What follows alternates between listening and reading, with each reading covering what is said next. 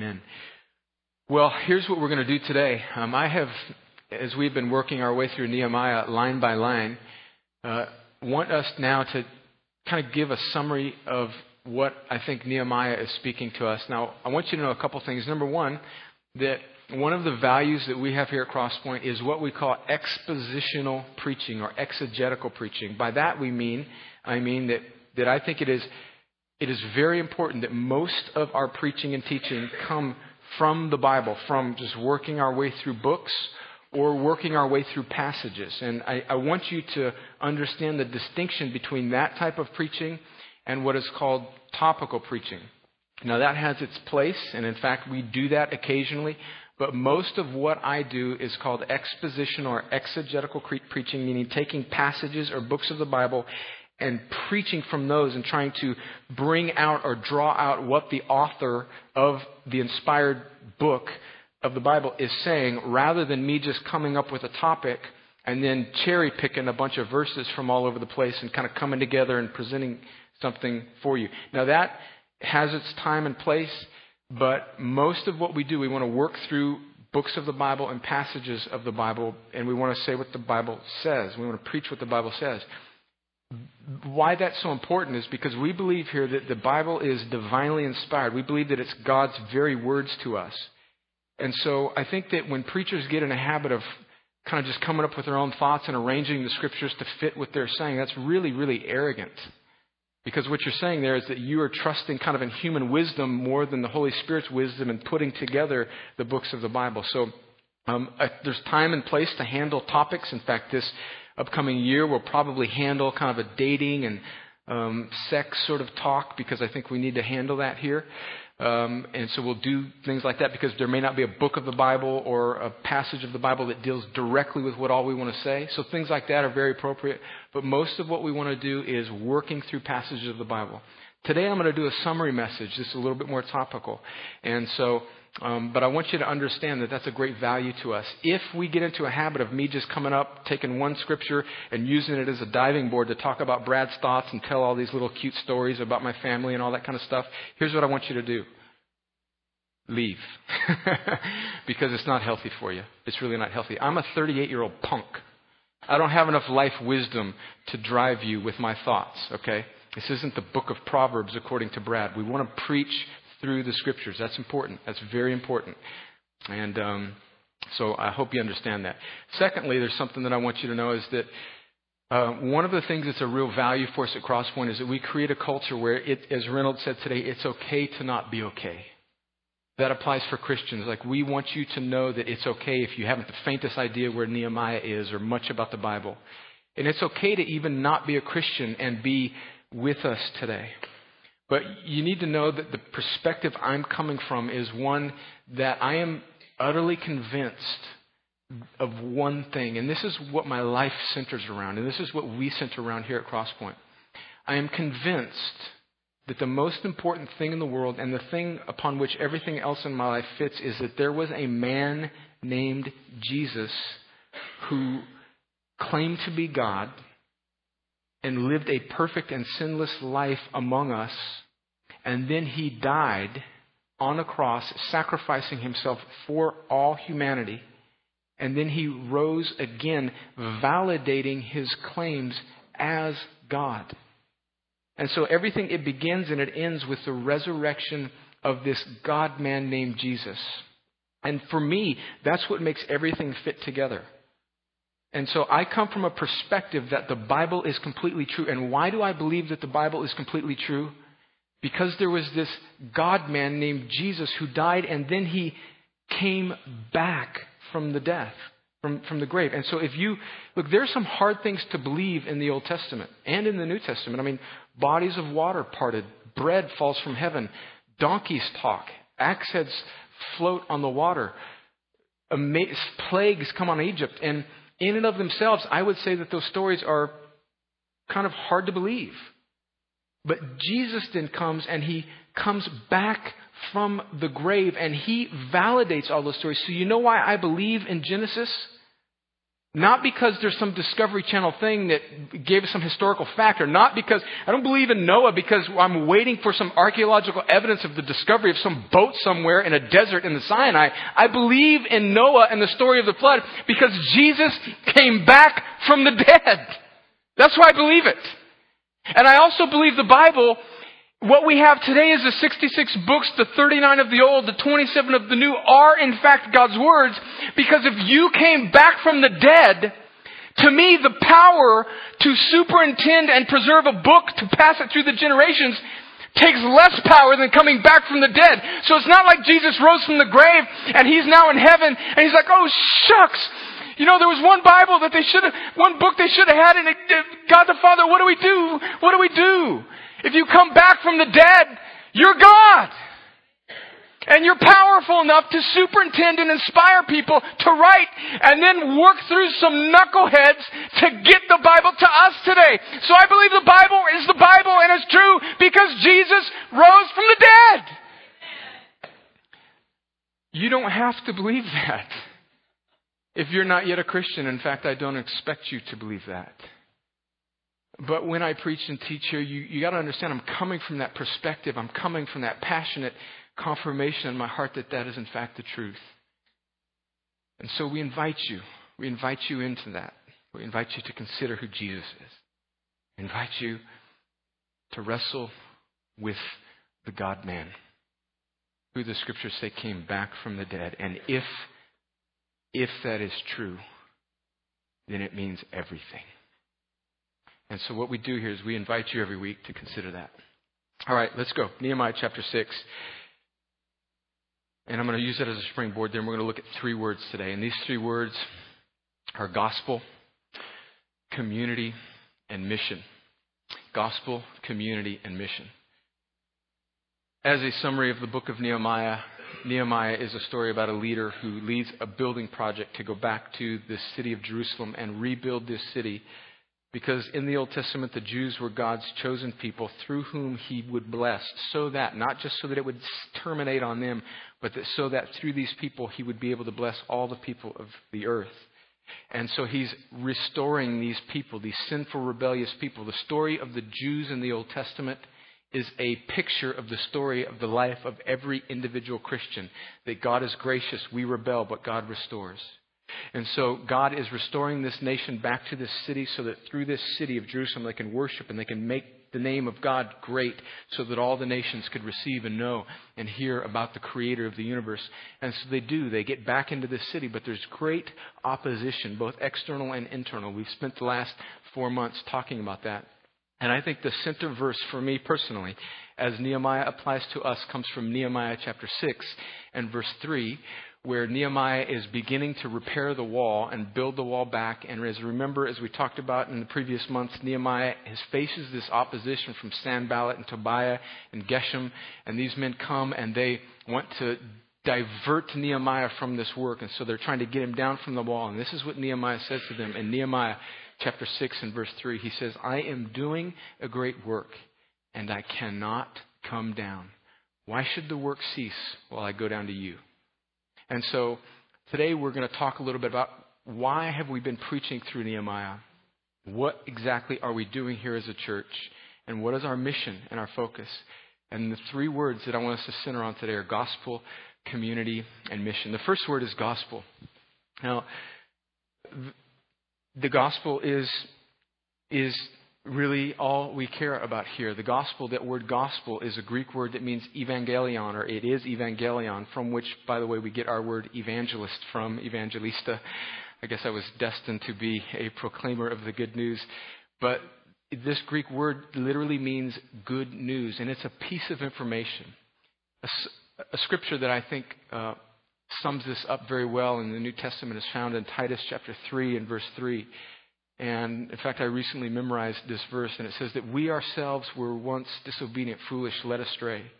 We were slaves to various passions and pleasures, passing our days in malice and envy, hated by others and hating one another. And so, what, what that first part of that verse is saying is, is, that, is that the gospel is good news because the first thing that we need to understand before we can even understand the Bible and the person and the work of Jesus and what it means to be a church is that mankind is born in sin. We're born separated from God. The Bible is very clear about that in Romans. It says that all have sinned.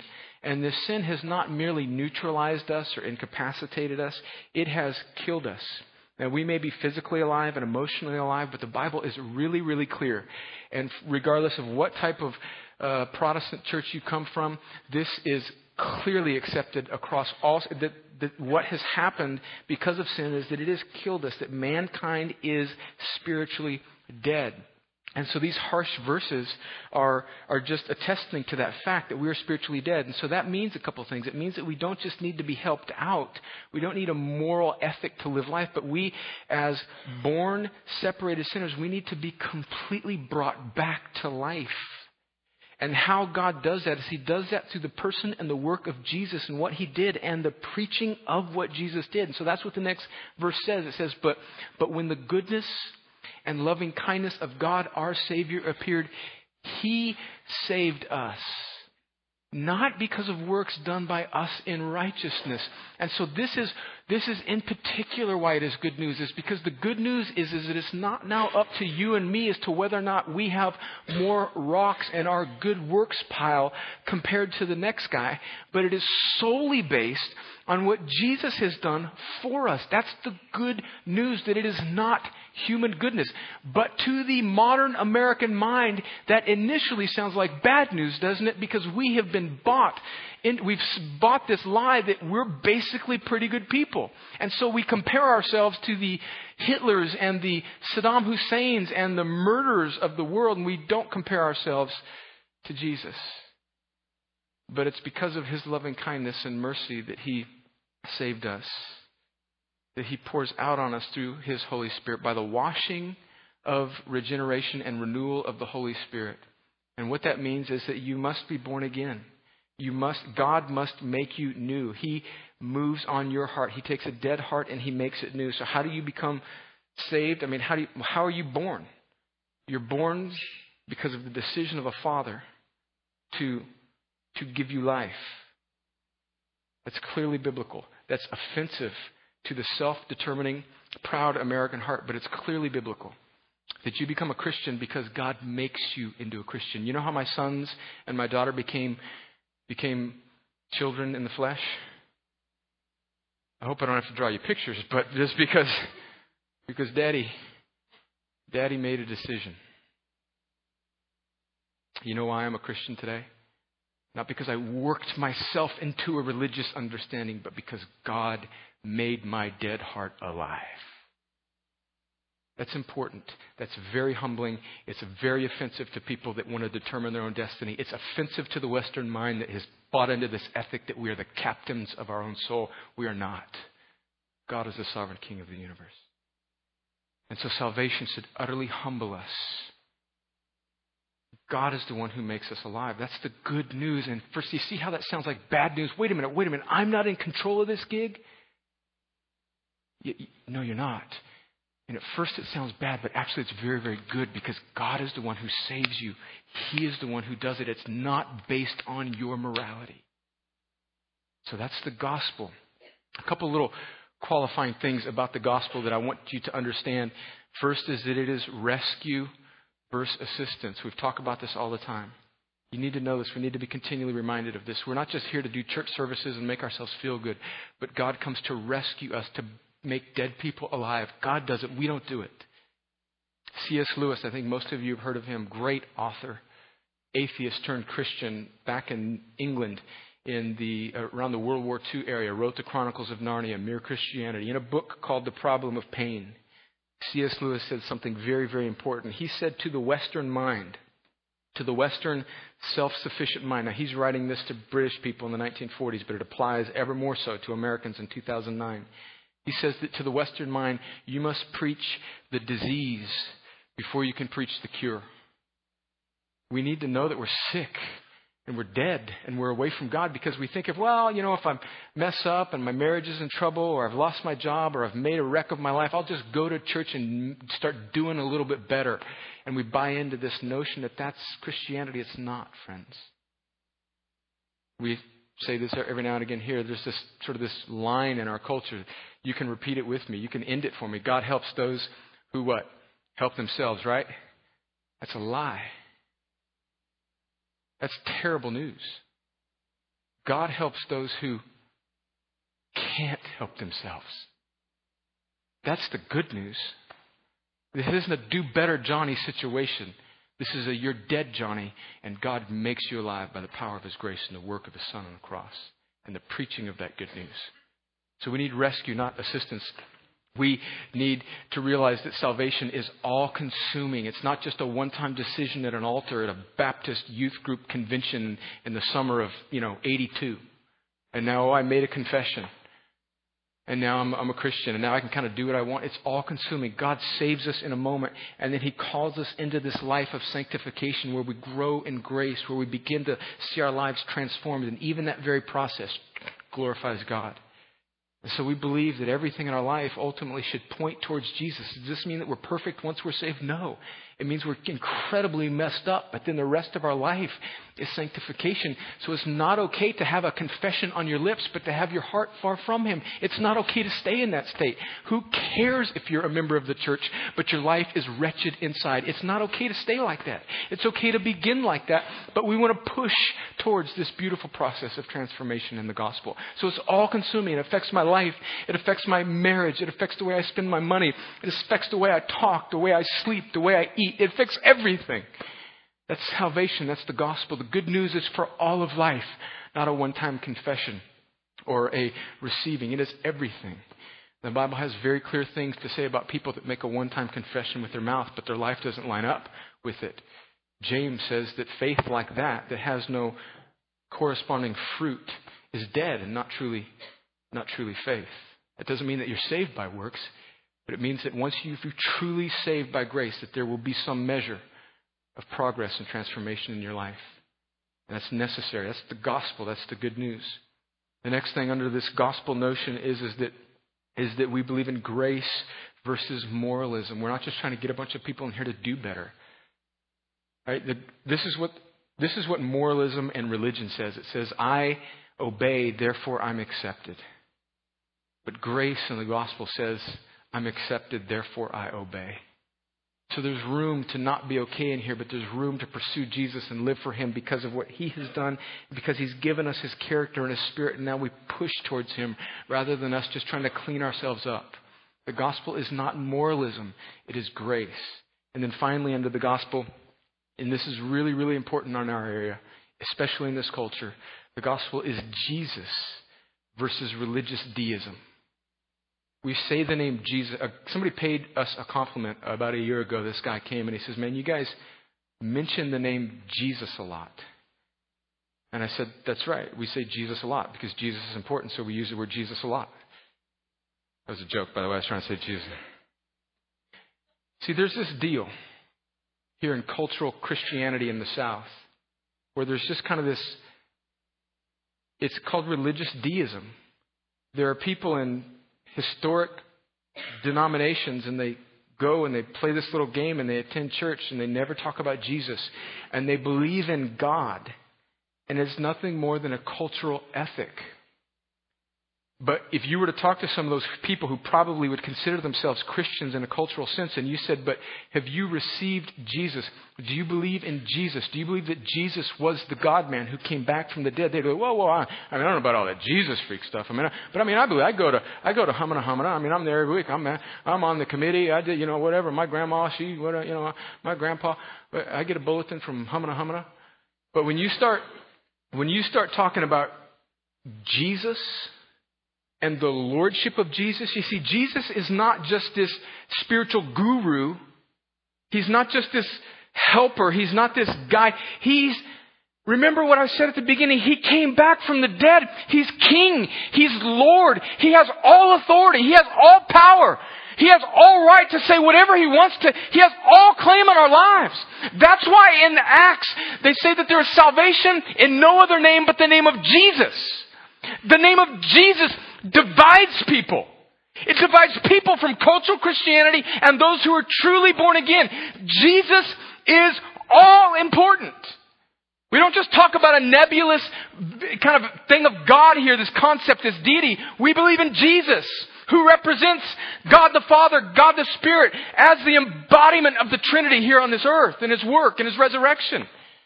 That's why in Acts the, the, the Pharisees told them, stop speaking in that name. And so we believe very, very passionately that we're Jesus centered people here. And that's, that's the gospel.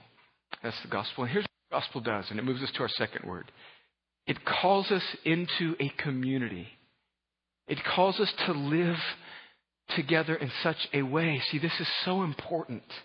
This is so important that we understand that what Jesus does is he then calls us into a local expression, a local faith family, a local portion of his global universal body called the church or the body of Christ. And so, as pardoned rebels who were saved not because we were good upper middle class white people that went to a decent college and have a job with Synovus or Aflac or, or you know, the school system, because we, you know, we got some decent gear and an SUV and a brick house. That's not what makes us fit together. What makes us fit together is that we are people saved by grace in Jesus. And so therefore we humbly come together realizing that He's got some stuff, I've got some stuff, we're all messed up, and together we are pursuing the all-consuming global idea and, and truth of living for Jesus together. And so that calls us together in humble, gracious community. So therefore, it's not okay for us to form little factions. We're a family, we're not factions. It's not okay for us to have little cliques. I, I came from a church, and it was a great church, but it was, you know, just, there's so many inbred little subcultures in it. And anytime something would happen in the church, there'd be a group of guys that would kind of run off to the hallway before and after services, and they'd hold their little political committee in the hallway. And then they'd play phone tree with one another. Ta ta ta ta ta ta ta ta ta ta. That's not acceptable here. It's not acceptable for us as Jesus rescued grace filled, humble people to have grudges against one another. It's not to say that we won't come in disagreement, but we don't, we don't talk poorly about one another. We don't act passively aggressively towards one another. We handle issues. And oh, by the way, there will always be issues. But it's not okay for us to live in that way. It's not okay for us to be grouped by socioeconomic status or by schools or by whatever. It's not okay here. That is not acceptable.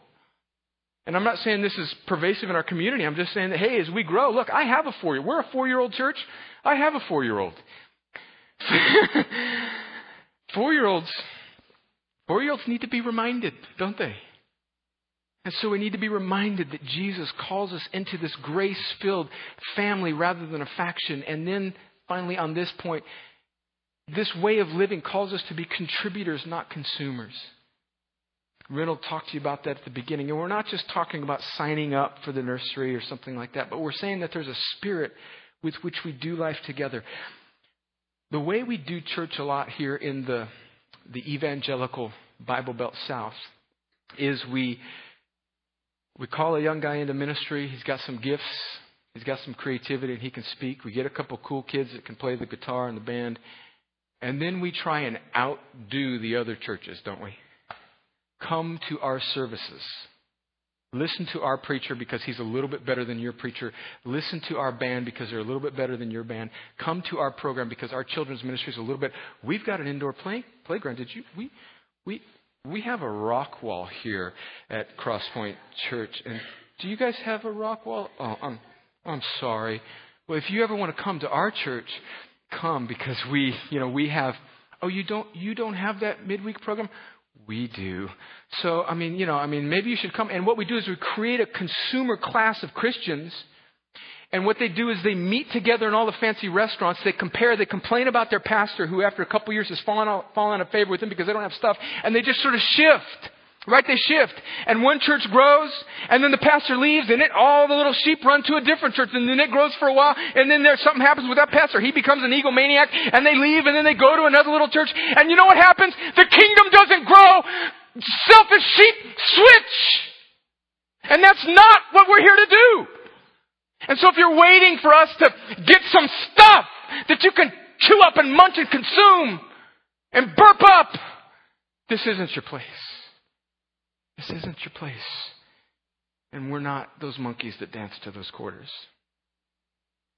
But if we, like, we learn each other's names and we serve and we bless and we do life together in our homes and, and we, and we pour our lives, our imperfect lives to one another and we, we handle hard biblical truth and we clearly delineate between what is what is, what is close fisted Orthodox Christian truth, and we're generous towards one another and open handed truth, and we live together in this gracious way, and we don't run off after a couple of years because, nye, nye, nye. we live together in gracious commitment because we want to contribute to the to the promoting and the spreading of the passion for the glory of God in our place, not just go to a place that does it a little bit better for this time in my life. That's so unhealthy and it is so prevalent. If you have a tug to go somewhere else, go. Go. But if you want to give your grace filled, imperfect life to a group of people and you want to find out, you want to, you want to do the hard work to figure out where you fit and you want to be a little courageous and you want to come and you want to be part of this, this simple, raw, organic Jesus tribe, then come, come on, come. Come do this with us and be part of a community. And finally, that moves us to our last word, and it's mission. And it really plays off of what our heart is here as a community. Is that Jesus saves individuals by his grace. He calls them together as a community. And how they live together and how Jesus becomes more evident with the way they live together then becomes their mission because they are a people that are doing something for the spreading of the name and fame of Jesus. And these people are on a mission together, and I think that is clearly outlined in a beautiful way in 2 Corinthians chapter 5. Let me read that, and then we'll be done.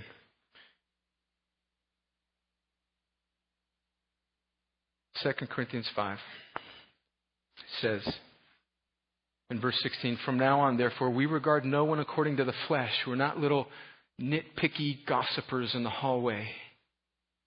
We don't hold grudges. We don't meet at coffee shops and talk about one another. We, we, we lay down our lives for one another. We, as Romans says, we try and outdo one another in doing good to one another.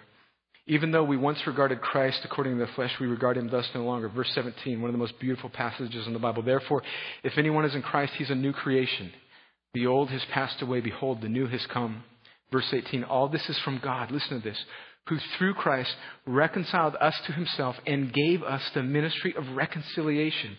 That is, in Christ, God was reconciling the world to himself, not counting their trespasses against them, and entrusting to us, the 300 or so people in the schoolhouse, entrusting to us, what a responsibility, the message of reconciliation.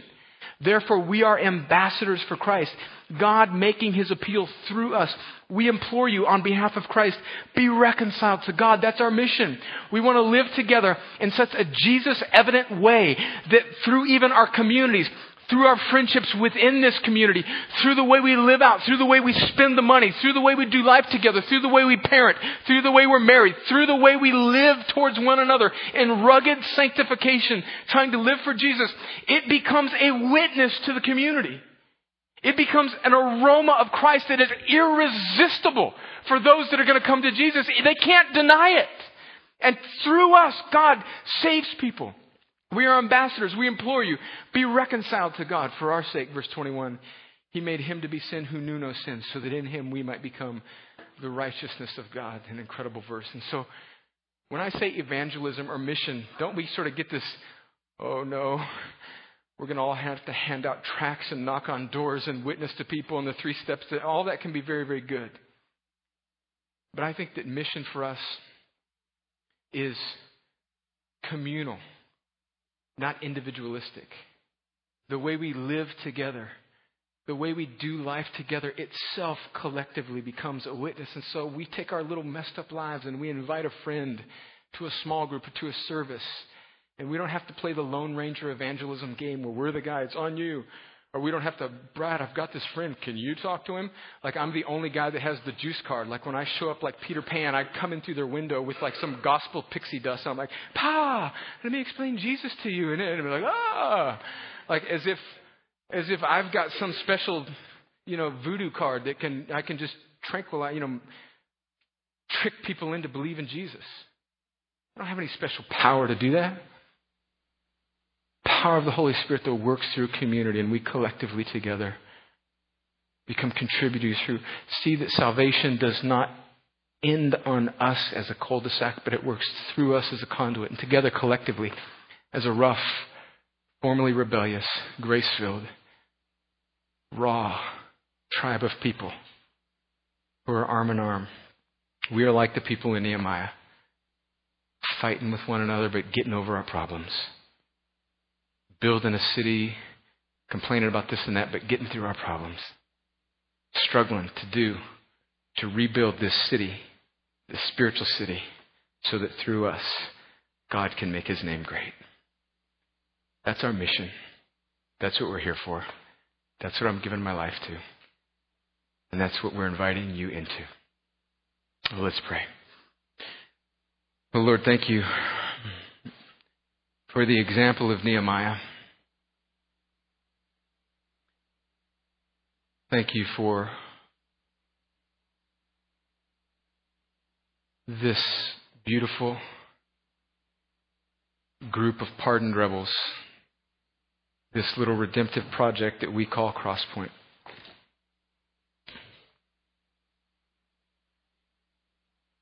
Lord, we know that the push in our culture is to just kind of go to the place that has the most stuff for us, that we're getting fed at, so that we can just be cul-de-sacs and just be filled up and consumers. That's what our culture pushes us towards.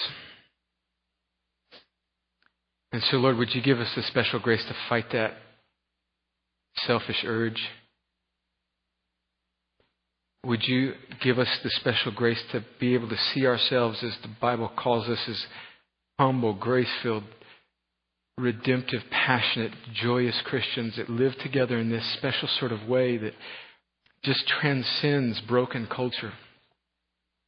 That we do life together in such a way that it becomes an aroma of Christ to a lost world around us. Lord, we live in a city and in a valley that has an abundance of churches, but a complete lack in many situations of the true representation of the gospel.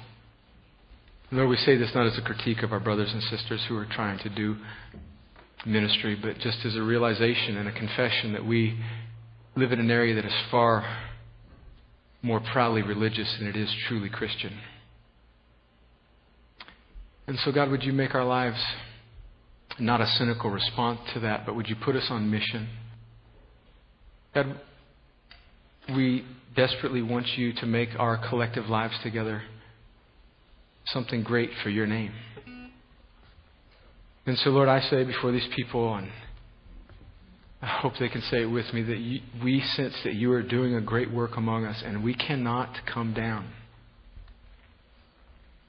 Why should the work cease while we go down to selfishness or pettiness or self centeredness? God, would you help us? Would you help us be a place that does great and glorious things for the gospel? And Lord, I pray these things knowing full well that I am a contradiction, a mixed bag of motives and there are many areas of my own personal life that are still in need of transformation. I say this as a pardoned rebel, still working towards you. I ask these things, and I ask that you'd purify my motive. Would you join us together as a tribe that runs hard for Jesus? And I pray it in your glorious name. Amen.